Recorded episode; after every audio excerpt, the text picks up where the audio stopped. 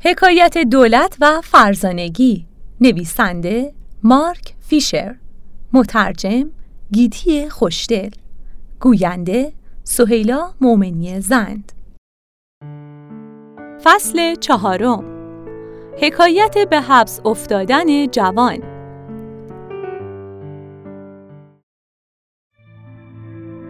چندی نگذشت که جوان در اتاقش تنها ماند. اتاقی چنان مجلل که نمی توانست آن را وارسی نکند. به سوی تنها پنجره رفت که بسیار بلندتر از زمین و رو به باغ بود. می توانست نقطه ای را ببیند که نخست دولتمن را در حال مراقبت نرم و مهرامیز از گل سرخهایش دیده بود. شب شده بود و ماه نوری تابان بر همه چیز افکنده بود و از امید و انتظار سرشار بود سرانجام اسراری را که سالهای بسیار از او دور مانده بود کشف می کرد. آرام پاکت نامه را گشود و نامه را باز کرد. برگ کاغذ دگر بار کاملا خالی بود. نامه را برگرداند. در هیچ روی کاغذ هیچ چیز نوشته نشده بود. آنقدر ابله بود که اجازه داده بود مرد سالمندی او را بفریبد. در ازای چیزی که وجود نداشت چکی با مبلغی سرسام‌آور پرداخت کرده بود. چه می توانست بکند؟ اجازه داده بود در دامی اقفال کننده بیفتد. فقط یک چاره داشت. با سرعت هرچه تمامتر بگریزد.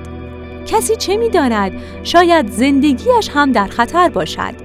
نمی‌خواست شب را در آنجا بگذراند. فکر کرد بهترین کار این باشد که بی سر و صدا از آنجا فرار کند. با نوک پا به سوی در رفت و آهسته دستگیره را چرخاند. اما در از بیرون قفل شده بود. پنجره تنها راه خروج بود اما حدوداً سی پا از زمین فاصله داشت. اگر می پرید حتما گردنش می شکست. تنها چاره این بود که زنگ بزند تا مستخدم بیاید. زنگ را کشید و منتظر شد. هیچ کس نیامد. دوباره زنگ را کشید. خبری نشد. شاید زنگ کار نمی کرد. خانه کاملا ساکت بود. زندانی شده بود. روی تخت دراز کشید و رویدادهای آن روز شتابناک از برابر چشمانش گذشت. نمی توانست برای نبرد با احساس بیهودگی که وجودش را فرا گرفت کاری کند. ورقه کاغذ سفیدی که به بهای 25 هزار دلار خریده بود در برابرش شناور بود. گویی خم شده بود تا او را به استحضا بگیرد.